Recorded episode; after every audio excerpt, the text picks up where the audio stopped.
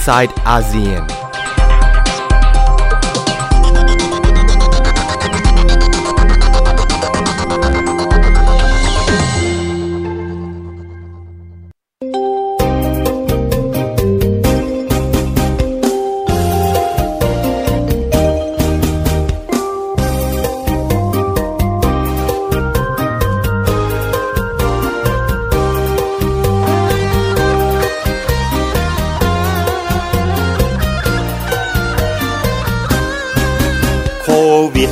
เป็นโรคระบาดทำให้คนในชาติหลายประเทศต้องป่วยตาย หลายคนหวาดกลัวบอกกล้าออกไปใส่ต้องสวมหน้ากากอนามัย ไว้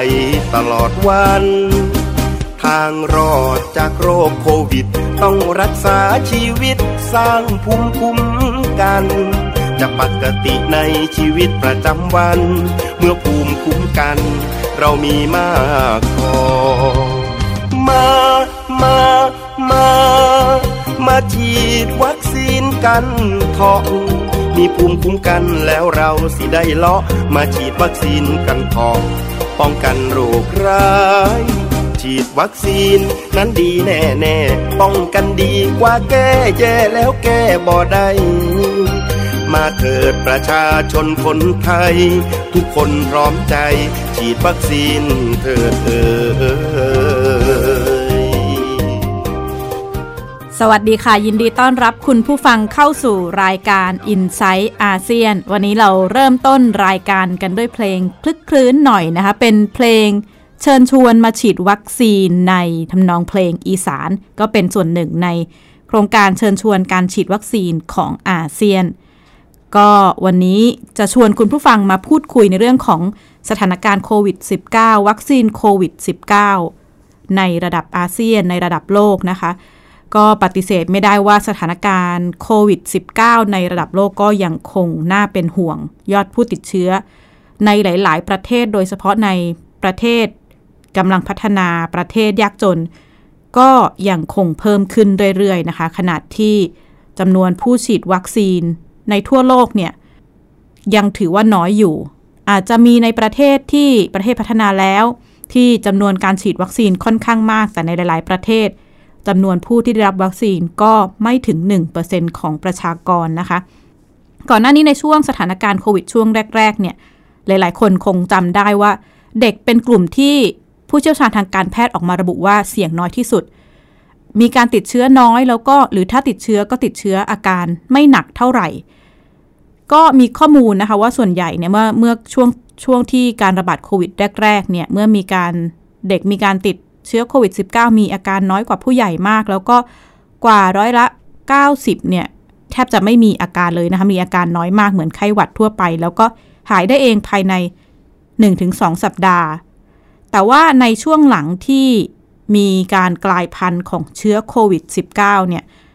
ก็สถานการณ์ค่อนข้างน่าเป็นห่วงมากขึ้น เพราะว่าพบว่าการติดเชื้อโควิด -19 มีการพบในเด็กมากขึ้น รวมถึง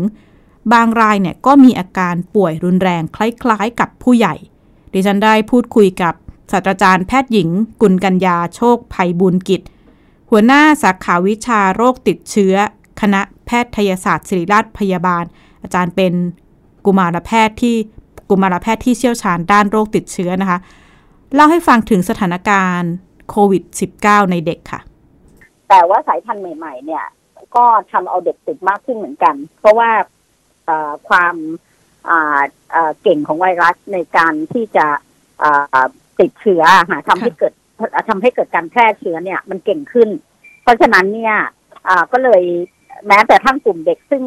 ช่วงแรก ๆ เนี่ย ไม่ค่อยติดก็กลับมาติดมากขึ้นในช่วงหลังนะคะค่ะแต่จากนั้นเมื่อติดแล้วเนี่ยก็สามารถจะรุนแรงได้นะคะอ่าแต่ยังโชคดีว่ารุนแรงได้เนี่ยน้อยกว่าผู้ใหญ่มากค่ะนะคะ แม้ว่าจะมีอโอกาสปอดอักเสบบ้างอะไรอย่างเงี้ยนะคะ แต่ก็น้อยกว่าผู้ใหญ่มาก อย่างไรก็ดีเนี่ยค่ะ มันก็มีบางรายเหมือนกันที่อาจจะมีอาการรุนแรงได้บ้างนะคะแต่แต่แต่ยังน้อยนะในภาพรวมทีนี้มันจะมีอีกอาการหนึ่งของเด็กนะคะ ก็คือเขาเรียกว่าอาการาที่เหมือนโรคคาวาซากิคาวาซากิเป็นโรคที่เกิดจากการติด เชื้อไวรัสบางอย่าง หรือบางทีก็หาสาเหตุไม่พบนะคะ แล้วมันทำให้เกิดเหมือนปฏิกิริยาอักเสบของร่างกายหลายระบบนะคะค่ะโดยเฉพาะหลอดเลือดนะคะ โดยเฉพาะหลอดเลือดของหัวใจนะคะ และในที่สุดก็เลยทำให้หลอดเลือดหัวใจเนี่ย อาจจะแบบอ่าอ่ามีอาการโป่งพองขึ้นมาได้นะคะ อีกเรื่องหนึ่งของการติดต่อโรคในเด็กก็คือว่า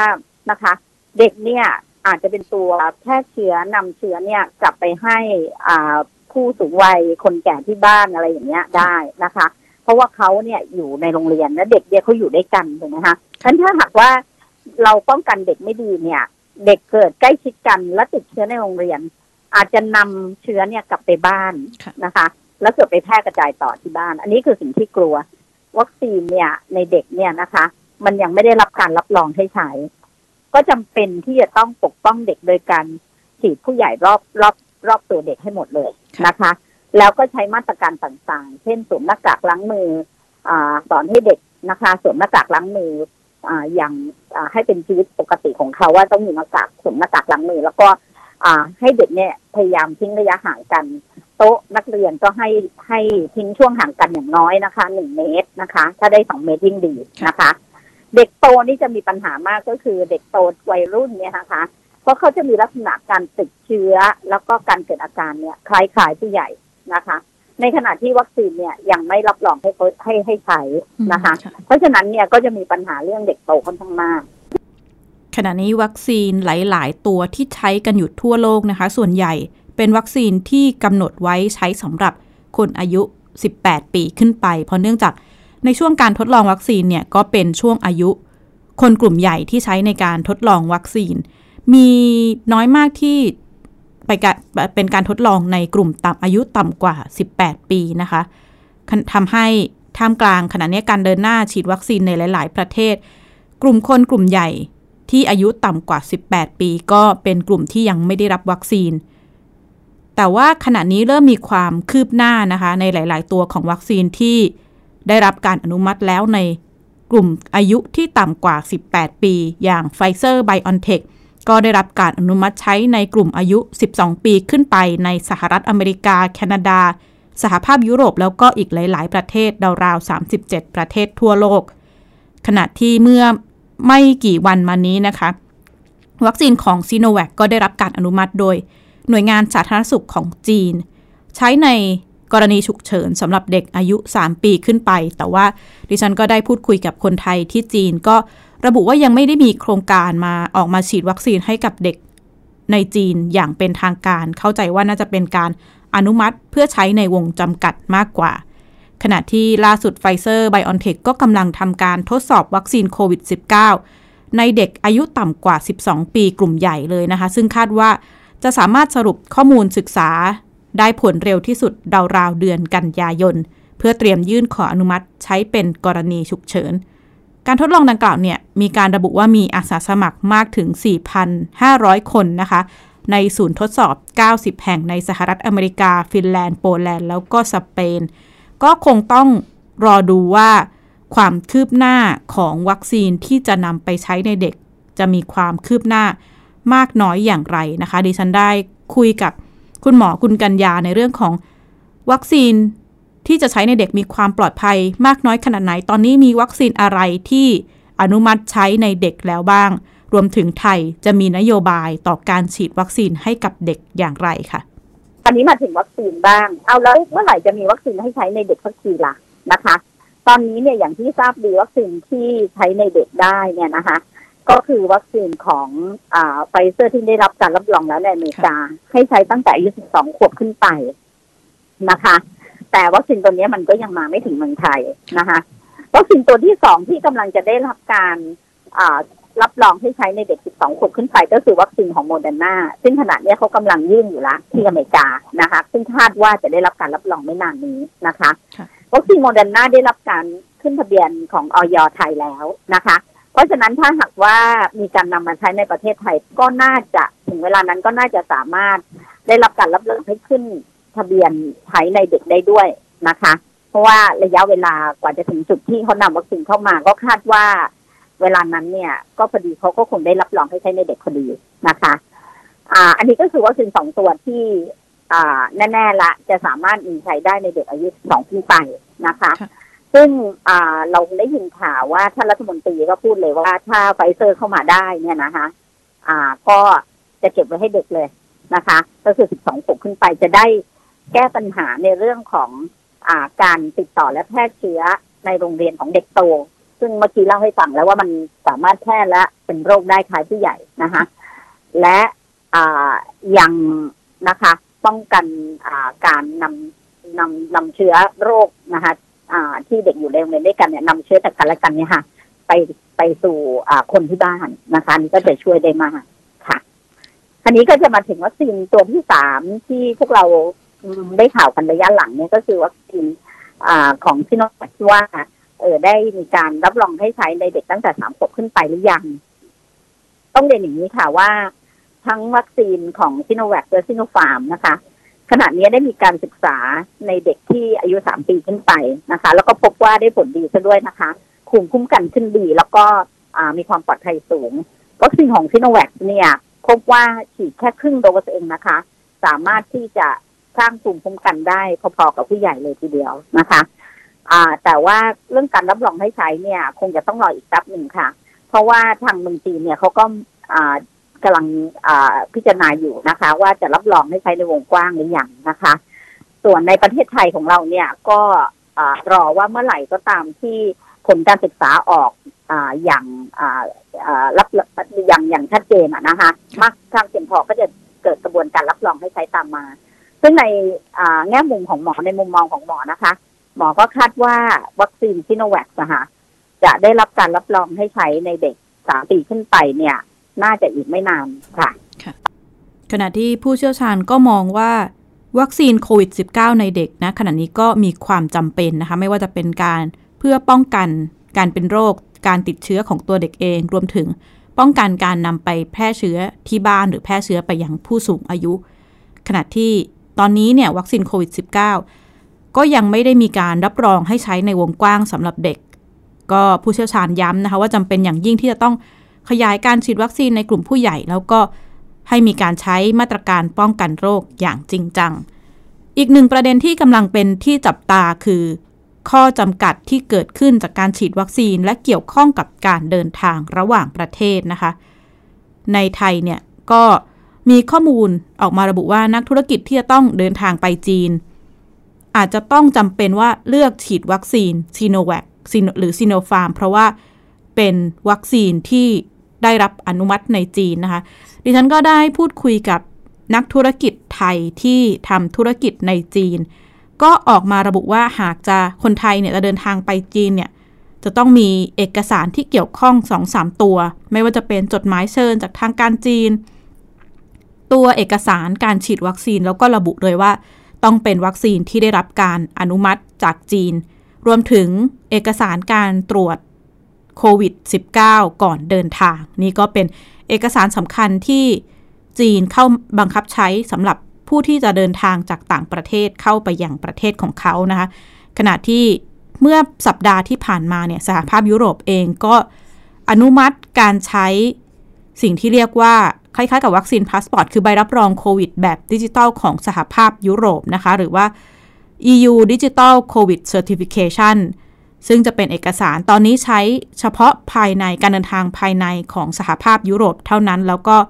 มีประมาณ 9 ประเทศที่ลงนาม ร่วมเดินหน้าใช้เอกสารดังกล่าว เอกสารดังกล่าวเนี่ยบอกอะไรบ้างก็จะมีในเรื่องของข้อมูล ผลตรวจข้อมูลที่ใส่ได้เนี่ยจะเป็น 3 อย่างนะคะ ผู้เดินทางเนี่ยจะต้องมี 1 ใน 3 นี้ก็คือผลตรวจโควิด 19 เป็นลบภายใน 72 ชั่วโมง มีหลักฐานยืนยันว่า เพิ่งหายป่วยจากโควิด -19 อันที่ 3 คือ เอกสารยืนยันการฉีดวัคซีน โดยย้ำว่าวัคซีนต้องเป็นวัคซีนที่ได้รับการอนุมัติในสหภาพยุโรป ก็มี 4 ตัวนะคะ ขณะที่สหรัฐอเมริกาเนี่ยยังมีการถกเถียงในเรื่องของการใช้วัคซีนพาสปอร์ตอยู่ แต่ว่าชาวสหรัฐในไทยเนี่ยก็ระบุว่าสหรัฐก็จะกำหนดในเรื่องของ วัคซีนที่อนุญาตให้เดินทางเข้าก็จะต้องเป็นวัคซีนที่ได้รับการอนุมัติในสหรัฐ ซึ่งอันนี้เป็นมาตรการเบื้องต้นที่หลาย ๆ ประเทศใช้กัน แต่ว่าหากมาตรการนี้ใช้จริงในเวลาในในเวลานานเนี่ยอาจจะส่งผลให้เกิดปัญหาหรือข้อจำกัดในการเดินทางของใครหลาย ๆ คนนะคะ เนื่องจากขณะนี้ในหลาย ๆ ประเทศเนี่ยไม่ใช่ทุกประเทศเข้าถึงวัคซีน แล้วก็ไม่ใช่ทุกประเทศที่เข้าถึงวัคซีนทุกชนิด นี่ก็เป็นประเด็นที่หลาย ๆ ฝ่ายหยิบขึ้นมาถกเถียงนะคะดิฉันก็ได้พูดคุยกับคุณสุพันธ์มงคลสุธีประธานสภาอุตสาหกรรมแห่งประเทศไทย ถึงสถานการณ์ข้อจำกัดในเรื่องของวัคซีนพาสปอร์ตแล้วก็การเดินทางที่เกิดขึ้นสำหรับกลุ่มนักธุรกิจที่กำลังประสบณขณะนี้ค่ะวัคซีนพาสปอร์ตเนี่ยผมเรียนได้ว่ามีความจำเป็นนะครับ ตอนนี้เองเนี่ย อย่างผมนี่อยู่ในสมาชิกเอแบของเอเปกเนี่ยนะเราก็ลองคุยกันเรื่องวัคซีนพาสปอร์ตในเครือข่ายยี่สิบประเทศว่าจะทำไงในภาคเอกชนนะครับ เพื่อจะ linkage กันให้ได้ว่า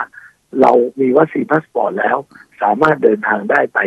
ทุกประเทศนะครับ ไม่ใช่ไม่ใช่ว่าฉีดวัคซีนนี้มาแล้วไปได้เฉพาะประเทศนี้ ประเทศนู้นไปไม่ได้ อันนี้มันก็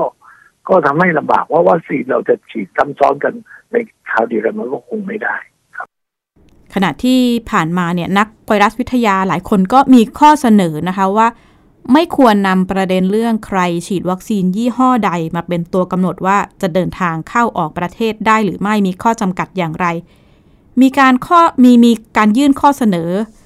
ว่าหรืออาจจะใช้วิธีวัดภูมิคุ้มกันที่เป็นกลางมากกว่า แต่ก็ปฏิเสธไม่ได้ว่าถ้าเป็นวิธีนั้นก็จะมีความยุ่งยากซับซ้อน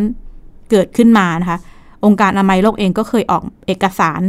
มาระบุว่าไม่สนับยังไม่สนับสนุนให้ใช้วัคซีน Certification หรือวัคซีนพาสปอร์ตเนี่ยเป็นตัวกำหนดการเดินทาง เพราะว่ายังไม่มีข้อมูลที่แน่ชัดว่า คนที่ฉีดแล้วป้องกันการแพร่ระบาดได้หรือไม่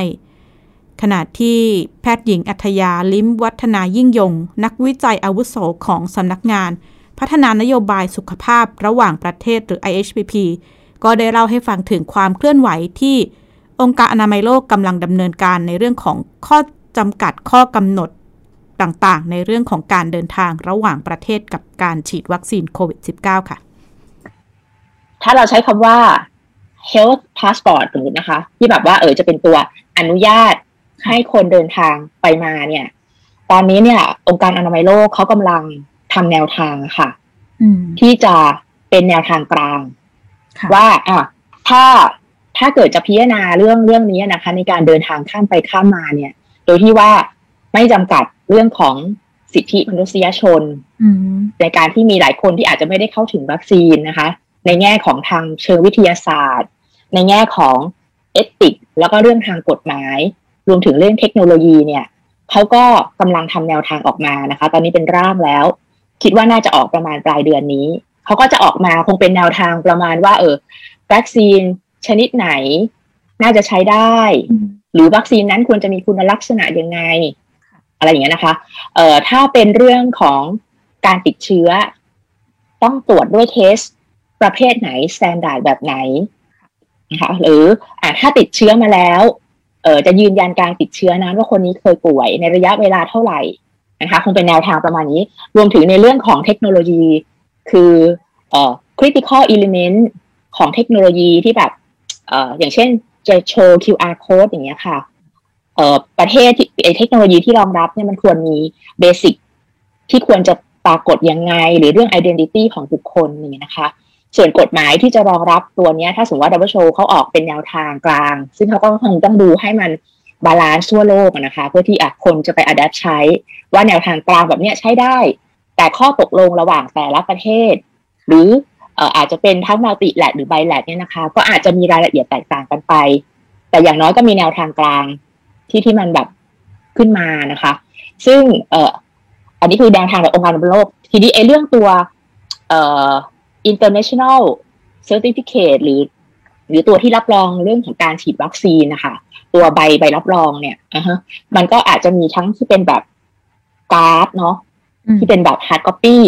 หรือเป็นดิจิตอลใช่ไหมคะ ซึ่งในประเทศไทยเนี่ยไอตัวการ์ดเนี่ยเอ่อคนที่จะออกมาว่ารับรองว่ามีเพื่อจะให้เดินทางได้เนี่ยนะคะ มันอยู่ใต้กฎหมายพรบโรคติดต่อ ส่วนของเอ่อ international certificate อันเนี้ย มันจะอยู่ใต้กฎอนามัยระหว่างประเทศ หรือ international health regulation นี่ก็เป็นท่าทีของทางองค์การอนามัยโลกที่กำลังเดินหน้าอยู่ในเรื่องของการเตรียมประกาศ มาตรการที่เป็นกลางให้หลาย ๆ ประเทศสามารถนำไปปรับใช้ ในเรื่องของเอกสารประกอบการเดินทางเพื่อป้องกันหรือในช่วงสถานการณ์โควิด -19 นะคะ ซึ่งก็มีข้อมูลว่า ภายในเดือนนี้องค์การอนามัยโลกก็น่าจะออกมาประกาศรายละเอียดข้อกำหนดดังกล่าว ซึ่งก็มองว่าน่าจะเป็นแนวทางที่ออกมาแล้วก็น่าจะลดความขัดแย้งในเรื่องของวัคซีนไหนผลิตประเทศไหนใครเดินทางเข้าประเทศอะไรบ้างนะคะ ด้านภาคธุรกิจเองก็ออกมาระบุว่า ประเด็นนี้เป็นประเด็นที่นักธุรกิจประเทศต่างๆกำลังถกเถียงกันอย่างหนักนะคะ ในส่วนของ APEC Business Advisory Council ที่มีสมาชิก ราวๆ 20 กว่าประเทศเนี่ย ก็กำลังพิจารณาข้อเสนอแนะเรื่องนี้แล้วก็เห็นด้วยว่าควรมีมาตรการกลางในการเดินทางระหว่างประเทศที่ไม่เป็นการกีดกัน ด้วยการฉีดวัคซีนค่ะ ต้องต้องเปิดใจยอมรับ เพราะว่าวันนี้เองต้องเรียนว่าวัคซีนเนี่ย แต่ละตัวก็เพิ่งเริ่มเพิ่งมาเรียกว่าท่านจะทดลองใช้ในช่วงนี้เลยนะครับพอไปเรื่อยๆเนี่ย สามารถที่จะเช็คได้ว่าอย่างชิโนแวคชิโนฟาร์ไม่ว่าโมเดอร์นาไม่ว่าไฟเซอร์ มันจะเห็นถึงผลหลังผลการฉีดนะครับภูมิต้านทานที่เกิดขึ้นทั้งหมดเนี่ยนะครับ มันก็สามารถทำให้ทั่วโลกเนี่ย รับรองวัคซีนที่เกิดขึ้นได้ว่า หลังจากการผ่านการฉีดตั้งกี่ล้านคนเนี่ย มันประสบความสำเร็จนะวัคซีนไหนประสบความสำเร็จบ้าง มันยังเอาแง่ politics มาใช้มันจะเริ่มใช้ไม่ได้ละเพราะที่ผ่านมานี่ยังใช้ในแง่ politics ว่า เพราะว่าเขาไปวิจัยแค่กลุ่มเล็กๆ กลุ่มไม่เยอะนะครับ กลุ่มบางประเทศ เพราะว่าการฉีดมันยังไม่ได้เอ่อมากมายเท่าเท่านี้วันนี้การฉีดมันหลายร้อยล้านโดสในทั่วโลกล้วทุกวัคซีนเนี่ยมีคนฉีดเนี่ยหลายหลายล้านเอ่อโดสออกมา เพราะฉะนั้นการวิจัยการที่จะตรวจสอบ ข้อมูลของวัคซีนแต่ละยี่ห้อมันจะง่ายขึ้นเยอะนะครับ ก็เอา WHO เป็นฐานก็ได้นะครับ ว่ายี่ห้อเหล่านี้ได้รับการรับรอง ส่วนยี่ห้อที่ยังไม่ได้รับรองเขาต้องเสนอผลงานของเขาผลงานวิจัยผลงานจากการฉีดแต่ละประเทศแล้วสามารถเพิ่มนะครับภูมิต้านทานเป็นยังไงยังไงนะครับ มันควรจะมีกฎเกณฑ์ระเบียบของวัคซีนกติกานะครับ ของการวิจัยของวัคซีนออกมาชัดเจนว่าทุกมาตรฐานวัคซีนต้องเป็นนี้หนึ่งถึงสิบข้อ ถ้าทุกคนได้เข้าสิบข้อนี้แล้ว ก็ถือว่าเป็นวัคซีนที่สามารถที่จะรับรองกันได้ทั่วโลกนะครับ แล้วก็เอาวัคซีนเหล่านี้ไปทำ vaccine passport ได้ ถ้าใครฉีดวัคซีนที่มีอยู่ใน list ทั้งหมด ไม่ใช่ว่าวันนี้วัคซีนจีนจีนรับแต่แต่ยุโรปไม่รับอเมริกาไม่รับแต่วัคซีนอเมริกาจีนไม่รับ อันนี้มันเป็นเรื่องของ politics ซึ่งมันทำให้เป็น การกีดกันทางด้านการค้าเกิดขึ้นและกีดกันทางด้านการเดินทาง ซึ่งมันไม่ควรจะมีเกิดขึ้นในโลกนี้แล้วครับ นี่ก็เป็นเสียงเรียกร้องของภาคธุรกิจนะคะ ต่อประเด็นปัญหาในเรื่องของการฉีดวัคซีน การเข้าถึงวัคซีน แล้วก็ข้อจำกัดของวัคซีนแต่ละตัวที่ถูกนำไปเกี่ยวข้องกับการเดินทางเข้าออกประเทศต่างๆ อีกด้านหนึ่งที่ปฏิเสธไม่ได้ว่าเป็นปัญหาสำคัญไม่แพ้กันคือ การความไม่เท่าเทียมในการเข้าถึงวัคซีนในประเทศต่างๆนะคะ ขณะนี้ก็เห็นได้ชัดว่าประเทศที่พัฒนาวัคซีนประเทศทางฝากตะวันตก ก็เข้าถึงวัคซีนในวงกว้างหลาย ๆ ประเทศก็ฉีดวัคซีนให้กับประชาชนของตัวเอง 50-60%ขึ้นไปแล้ว ขณะที่ประเทศกำลังพัฒนาในหลาย ๆ ประเทศ การฉีดวัคซีนก็ยังไม่ถึง 1%ของประชากรนะคะ นี่ก็เป็นประเด็นเรียกร้องสำคัญให้ประเทศ G7 ที่กำลังจะมีการประชุมสุดยอดผู้นำ G7 วันที่ 11 ถึง 13 มิถุนายนนี้นะคะ ให้นำประเด็นในเรื่องของการกระจายการเข้าถึงวัคซีนอย่างเท่าเทียมทั่วโลก ให้เกิดขึ้นในทั่วโลกในจากบทบาทของประเทศ G7 ก็มีการเห็นชอบในการบริจาควัคซีน 1,000 ล้านโดสให้กับ ประเทศที่เข้าไม่ถึงวัคซีน ภายในสิ้นปี 2565 นี่ก็เป็นท่าทีที่เกิดขึ้นกับสถานการณ์โควิด -19 แล้วก็วัคซีนโควิด -19 ทั่วโลกนะคะ นี่ก็คือทั้งหมดของ i n s i ซต์อาเซียนสัปดาห์นี้ ดิฉันขอลาคุณผู้ฟังไปก่อนและพบกันใหม่สัปดาห์หน้า สวัสดีค่ะ ติดตามรายการได้ที่ www.thaipbspodcast.com แอปพลิเคชัน Thai PBS Podcast หรือฟังผ่านแอปพลิเคชัน Podcast ของ iOS Google Podcast Android Podbean SoundCloud และ Spotify ติดตามความเคลื่อนไหวของรายการและแสดงความคิดเห็น โดยกดถูกใจที่ facebook.com/thaipbspodcast